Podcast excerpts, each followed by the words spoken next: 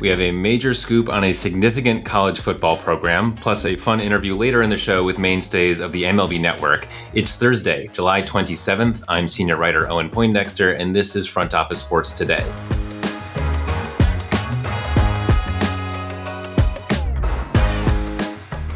My colleague AJ Perez did a deep investigative look into the Minnesota football program and some troubling allegations against head coach PJ Fleck. Joining me now is AJ Perez. Welcome, AJ. Yeah, thanks for having me back. Yeah, great to have you. Um, so, before we get into some of the specifics here, what's the big picture takeaway from your piece? I think it's just it, it just shows that you know there's this is not a Minnesota thing. This was not a Northwestern thing. There's issues that have been part of part of college sports. It's not even a football thing. I think there's there's as the story lays out. You know there was other issues in the past at at this university as there have been with many many others. Um, and uh, but this this this shows how much control a football coach in a major Division One school has. And uh, and this is some of these things were brought out a few years ago. I did a lot of did all new reporting um, to uh, you know over the last uh, month or so, and uh, it's it's uh you know it's some of the stuff shocking, but um, really it shouldn't really surprise anyone, even if there's some new details that I've never ever seen reported or heard about before. Several players unprompted described a cult like atmosphere. Uh, what were some of the hallmarks of of that behavior?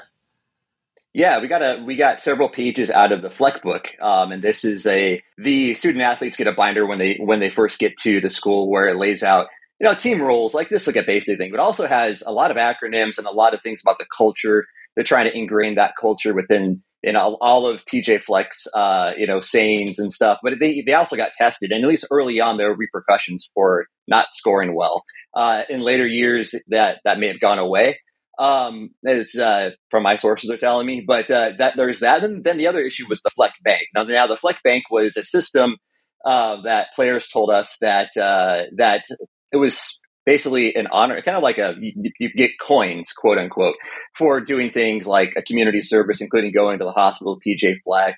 You could also get it by ratting out other players who were doing doing things that uh, you know, were against team rules. Um, and if you had coins in that Fleck bank, the former players uh, told us uh, that um, uh, that you could get away with things. I mean, that we had positive tests that that that weren't punished. Um, we have, according to the former players, um, and uh, a lot of other things um, and other violations of team rules. If you if you had coins, you're kind of treated a little differently than a player who may not be doing the uh, extracurricular work uh, there. And positive tests for what in this case? Uh, well, we don't say it in the story. It was it was a uh, for we know it was uh, was a street drug. We're not naming the street drug. It's not marijuana. Um, so that's yeah. All right, yeah. And what was the the thing about um, the required ovations for PJ Fleck? Dan Nichol, who is who was the strength coach under PJ Fleck at Western Michigan, and uh, PJ Fleck had a lot of success at Western Michigan got him into some pretty major bowls there. And uh, or and uh, so he was hired by hired by the University of Minnesota, and a lot of the staff came with PJ Fleck, University of Minnesota. Uh, so one of the first things uh, after he took over was he sent, uh, or I don't know how it worked, but Dan Nichol went in to coach the kids up on how to clap a loud ovation every time PJ Fleck entered the locker room. And they had to practice it a couple times that first time around back in 2017 because some of the players weren't clapping enthusiastically enough. So that's uh, and so this is carries it through, and, and you know there was there was uh, you know that's as far as we far as we can tell, it's, it's continued up until up until at least 2021. Um, this was still going on, uh, and uh, you know, there's uh, it's just part of the whole culture that that he instilled in there, and uh, so and there's a lot of other things in the story that well, that that were a lot more alarming, but it just kind of shows like how much work they put into kind of changing the environment there, and uh, and it's it, as the story lays out, it a lot of the former players, and we also interviewed former staff members. It wasn't just players uh, that you know that kind of this whole kind of set this whole story up and into you know you know where allegations of you know toxicity existed and players who who went through the program can no longer use. A couple of them are just kind of look at their University of Minnesota gear that they got for free when they were playing. It just kind of it. One of them told us he had PTSD from his time there. Yeah, and this next part, it's I'm sure is not just a Minnesota thing, but uh, you, you, detailed that players felt exceptional pressure to to come back from injury or to play through injury uh, when you know that was maybe maybe not advisable. Yes, uh, yeah. There was uh, there was this this came from that was pretty much universal from all the former players that I talked to, and was confirmed uh, um, by other sources outside who are not former players who were within the department that uh, that there you know there was uh, maybe some undue influence. Now it's not I'm not saying it's necessarily just PJ Fleck. It could have been uh, it could have been other staffers, but there was just kind of a feeling that and that they weren't being treated. We have a quote from a former player saying that you know that that even the those treating the players felt that it was uh, you know that they had to go by what the coach was was uh, you know kind of pushing, and um, so there was a so there was that, and, and there was uh, and we don't know we don't some of the injuries or orthopedic there was no we don't have any indications that whereas anybody with a concussion or something very very serious with, that could lead to like long term consequences if they played. But players did feel the need to um, get back on that field. Let's get to the protein shake thing. What's the protein shake thing? All right, so there was a. This is uh, one of um, this is one of the stories that we were that we that that we were told, and this was uh, this is also confirmed by somebody else uh, by by another source. There was a player who was forced to drink three protein shakes because he was underweight, and he drank so many. And this happened in the in the view of staffers and some teammates, where he actually um, defecated himself in front of everybody. Um, that that's uh, that was pretty alarming. And this the school has nutritionists and dietitians. They're the ones supposed to be you know handling the what the players take in, uh, especially if they're trying to gain or lose weight. And uh, and uh, this was actually led. I, I, was told by this former player that was confirmed that it was led by Dan Nichol, um, the, the head strength coach. And what kind of atmosphere did this create among the players, between the players? Um, there are some players that actually, former players that, I love them. I think there's this is not a universal thing. I think it's just, uh, it, but it did impact a good segment of the players. I was told, and from my interviews, you know, it just, uh, you know, you have they didn't feel they could see counseling out. Um, one of one of the players told me they they uh, and they didn't want to be uh, singled out by being critical and and uh, by reporting to the school anything that uh, anything that uh, you know could put you know could cost them playing time basically. And and and the schools denied to us in a statement um, that we received yesterday. We like we, gave them plenty of time to comment.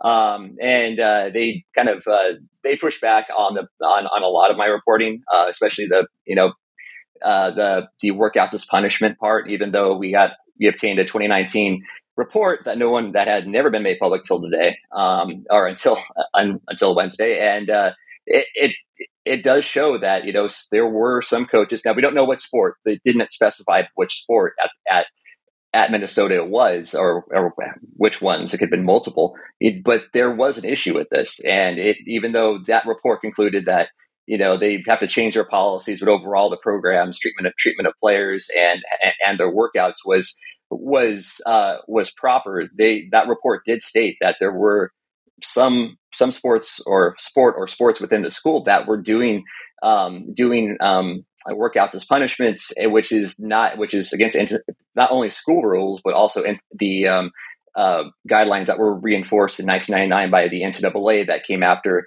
the unfortunate death of Jordan McNair at Maryland. And just to connect a few dots here, uh, according to your reporting, if they didn't know his book well enough, they could be subject to a very, very strenuous workout you know effectively as punishment for that. So so we know that was that that occurred at least early on in, in pj Fleck's tenure.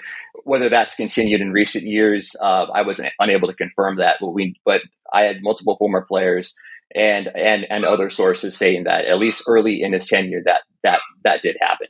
Fleck signed a $42 million contract extension in December, which runs through 2029. Uh, so Minnesota is invested in this guy what's going to happen next year? You think? Uh, we'll see. I'll get. I'm to be uh, hopping on a plane pretty soon for for Indy. Going to be covering the Big Ten Media Day. Uh, Fleck will be there, um, and uh, supposed to be a few of his players. Uh, so I'm, we're going to be following this up. Whether this leads, where this leads, I'm not sure. We just got the story up, and um, and like I said, this is not. This is this is a problem that's and I think it's gotten better over the years in college sports. But I think there's, you know, this is not. I'm not trying to single out this uh, the Golden Gophers or any or any or any program. This is just a story that you know I was able to report out. I went to Minnesota um, and uh, last week as part of this, and it's it's just uh, it's it's sad if uh, and you know there's a lot of people who had raised issues before and they're and uh, who are quoted directly in the story um, and uh, we're we're not surprised by what, what we reported uh, on Wednesday. All right, congratulations on the scoop, AJ. Thanks so much for joining us. Thanks. Up next, I spoke to the MLB Network trio of Mark DeRosa, Lauren Shehadi, and Robert Flores. The three of them just celebrated their 750th episode of MLB Central. We talked about that and got into some baseball topics like the new rules and how much money Shohei Ohtani is going to make. That conversation is coming up next. Very excited to be joined now by Mark DeRosa, Lauren Shehadi, Robert Flores, co hosts at MLB Network's MLB Central. Welcome, all of you. Thank you. Thanks. Appreciate it. So, you three are celebrating your 750th episode together on MLB Central. A few things in media last anywhere near that long. What's the special sauce for you guys? Chemistry. Authenticity. Yeah, what, what those two said, I, I, I that sums it up perfectly. I think we are exactly on camera The what, same. what we are off camera, Yes. and it works. Yeah. Truly. I mean, if you were to record five minutes prior to the red light going on and then the red light on, I don't think you'd be able to tell the difference. And that's where the magic lies. Yeah, yeah, and I notice you guys are already finishing each other's sentences. You feel like you're just kind of got this long-standing mind meld at this point. It, yeah, it, it's like a, uh, uh, it's the weirdest married throuple.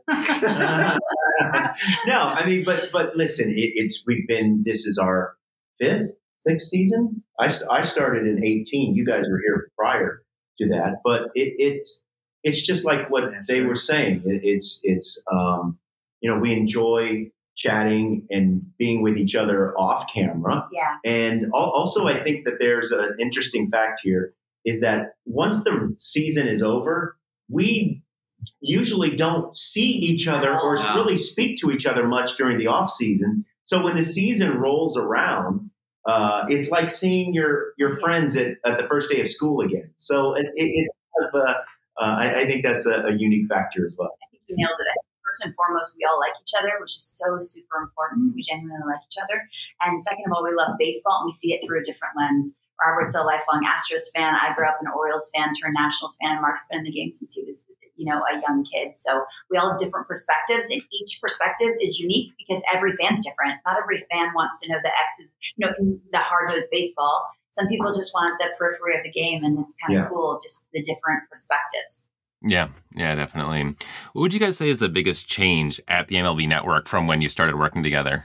I mean, I think the way that the, the game has changed. Mm. The, the game has I changed. I don't know. We've just gotten more comfortable doing the show. I think. Yeah. But you're right. The, the the new rules. There's a much younger generation of players that are coming in and just killing the game from when we first started it ten years ago.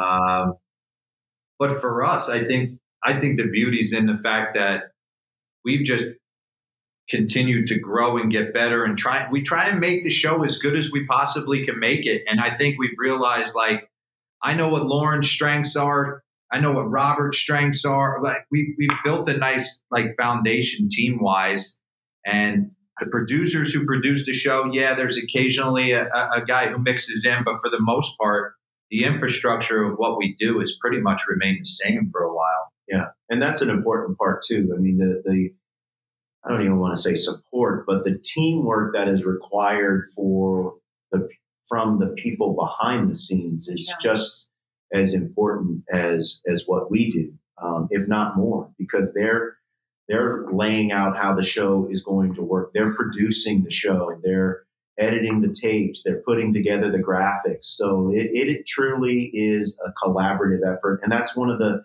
many reasons I, I really enjoy working on it because it is such a collaborative effort from not just people in front of the camera, but also behind the camera as well. And Mark mentioned the new rules. I wanted to talk a little baseball with you guys. What do you think's the biggest change and just in the experience of taking in baseball in 2023?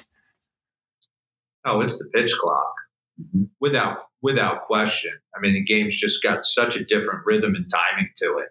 Uh, as as a fan, you know, as a player, I never cared about.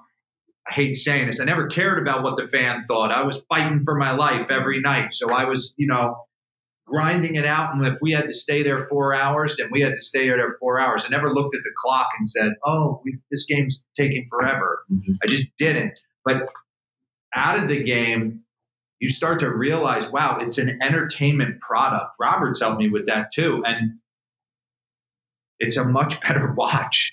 Yeah. Especially at night sitting there grinding over these games. It's a much better watch when you can't you can't turn away. I think the easiest way to describe it when you watch it is if you were to just take a, the batter out of the batter's box and how he would just kind of reattach his batting gloves Yeah. five times. You don't see that. That's Yeah. the only thing you're losing is that. The rest is in its purest form. It's how it's always been. And, and the thing that I always said, even from hearing from fans, either in person or in social media, that were a little skeptical about it, it I would always say it's not about the length of the game; it's about the pace. Yeah. And there is a difference. And to Lauren's point, there's not so much stepping out; it's the dead time. It's now we're getting ready. We're ready to go. We're getting the batter's box. I've got the Yeah. ball. Let's go.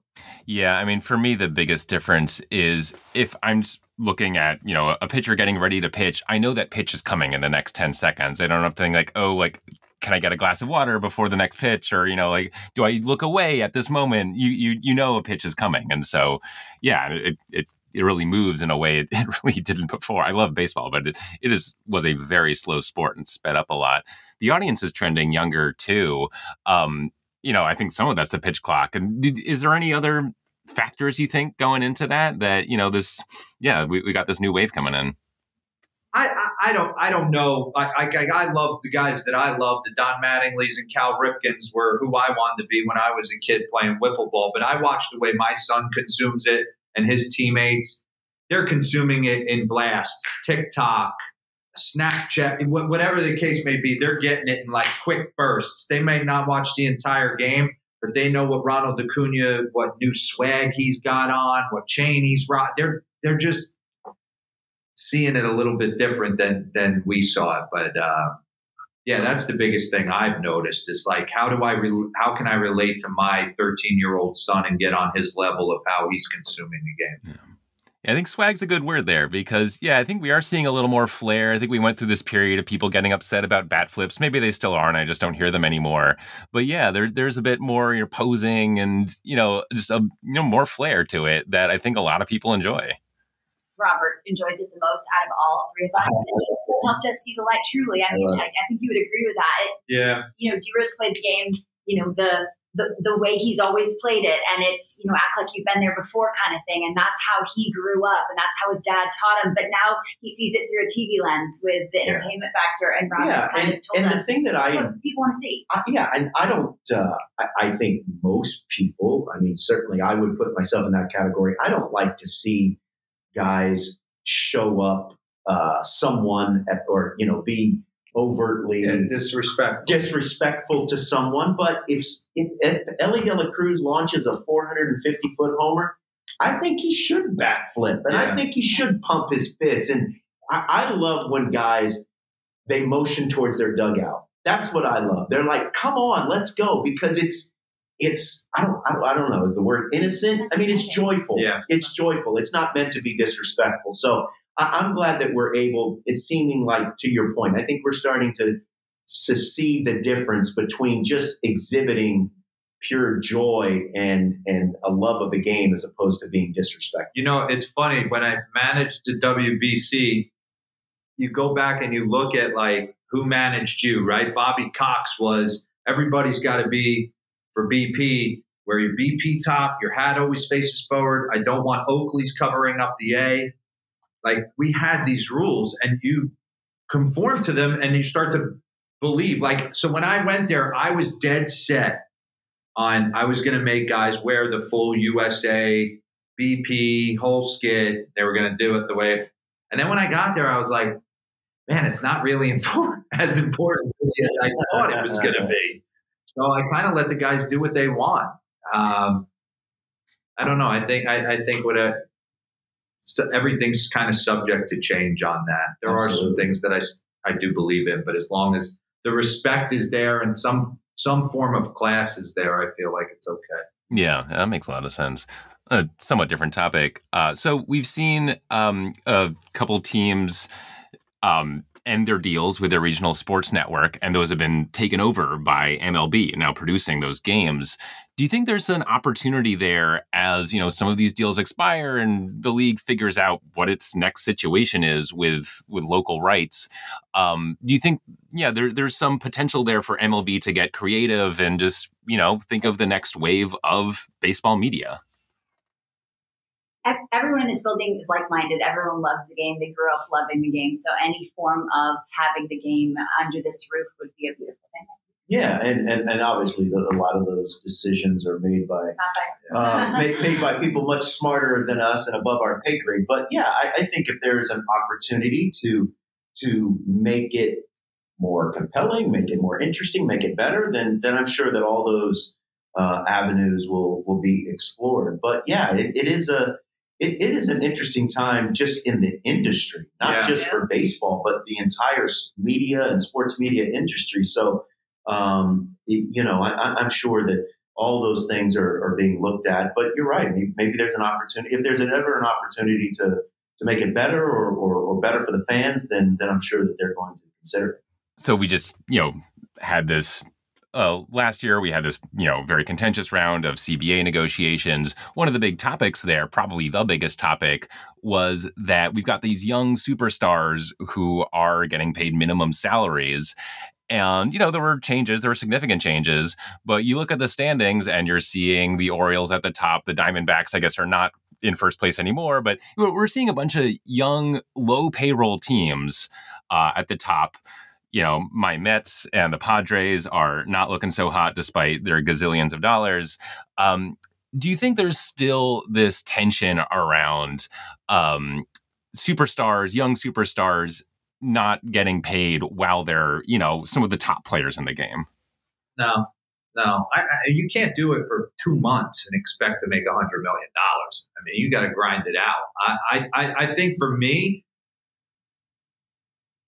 it's the job of the front offices to identify who they feel are those franchise type pillar guys. Like, I, I, mean, we're talking baseball currently, like Gunnar Henderson for me would be a guy I'd sit down and, and really look at can I lock this guy up long term, make him super rich and comfortable, and give him two bites at the apple of free agency. But you can't do that with all of them because some of them are not going to pan out. So I, I think that's the job and uh, the whole rub with being able to identify who are your core guys moving forward and who could potentially be a young flash in the pan for a year. Yeah, yeah, that makes sense. Uh, last thing before we go, I, I want to get some Ohtani predictions. So we've got the trade deadline coming up, uh, but also obviously he's going to be a free agent soon. So uh, if you want to give me a dollar amount, a team, a trade deadline team, I just I just want something. Where's that guy going, and what's he going to get paid? You ask every day to our insiders. I'm like, give me a percent, give me something. We've showed top pitcher, yeah. top hitters, and, and, kind of added those numbers and come up with five or six. I mean, I, I, we don't. I, I don't. Yeah. I mean, I, this is just obviously just a guess, but it, it's going to. He's not going to get traded. My sense is that he's not going to get traded. I agree with that. Too. But I, yeah, no, I don't think he will. I, I, think that Artie Moreno does not want to trade him. I think he's. What if he? What if he goes on to challenge Judge for the home run record?